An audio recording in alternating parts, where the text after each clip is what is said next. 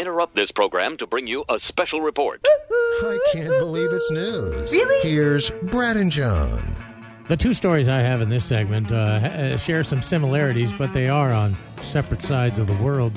First, we'll start in Los Angeles. A couple days ago, a um, a guy in, in L.A. rammed his his car into his own house, and then came back with a dump truck to do even more damage. Apparently, he's going through a divorce, and maybe he forgot he also gets half. Maybe he didn't want half. Uh, according to neighbors, 62 year old Ronnie Dunn showed up Sunday afternoon in a white Chevy Impala and, quote, tore up the garage door with it. Then he left and came back minutes later in a dump truck and crashed the dump truck into the house multiple times, also smashing up cars on the street. All got caught on video. Uh, they don't even know where he got the dump truck. And then he came back a third time in the Chevy Impala and um, started bashing, you know, crashing that in again. The cops are catching flack for taking more than 30 minutes to get there, but they said the initial report came in as a car crash, not some kind of crime.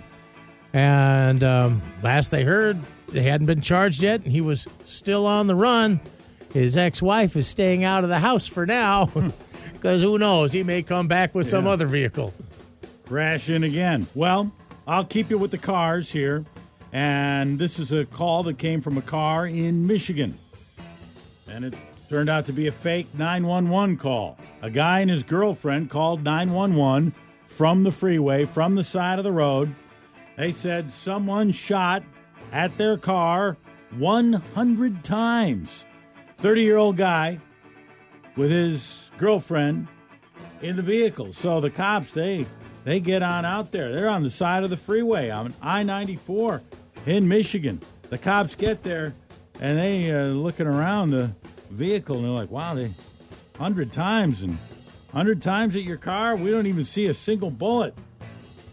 911 call said it was 150 shots into the vehicle from an AK-47. Damn. The troopers are like, "What is? I don't. These guys must be the worst shots ever." And then they realize that no one shot at the car.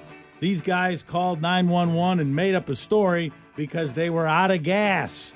They figured that somehow that was the fastest way to get. ga- I don't know. That's the fastest way to get gas. It's the fastest way to get off the road to get yourself put into the back of a police cruiser and transported somewhere because that's what happened to them.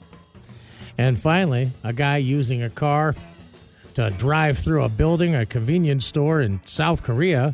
He rammed the car into this convenience store back on Saturday, about 10:30 Saturday evening. The driver slammed the car into the store, damaging some items there. And with the lights partially out, the man rushed into the store and tried to assault the owner. They say the driver was reportedly under the influence of alcohol, and no casualties were reported as a result of the incident. Police, though, saw this as a retaliatory crime, as the driver had earlier been accused of physically, uh, you know, threatening the owner back in November of last year. The owner remembers. The guy came in to buy some ice cream and asked for a plastic bag to put his ice cream in, and the owner refused the request. Said, "Hey, we've got a ban on single-use plastic bags because you know put out by the Ministry of Environment." And so the guy got all mad because he couldn't get a plastic bag, and he left in a huff. And you know, I'll be back for for you or whatever. I don't know what the guy said to him, but the uh, apparently the dude crashed his car back into the convenience store Saturday night, and that was considered payback for not giving him a plastic bag back in November. And they say the uh, November 24th, the Korea uh, South Korea's single-use plastic bag thing had uh, gone into effect, and under Korean law, John, a retaliatory crime is subject to an imprisonment of a minimum of 10 years if you come back in a retaliatory manner. So this dude is getting 10 years because he didn't get a plastic bag.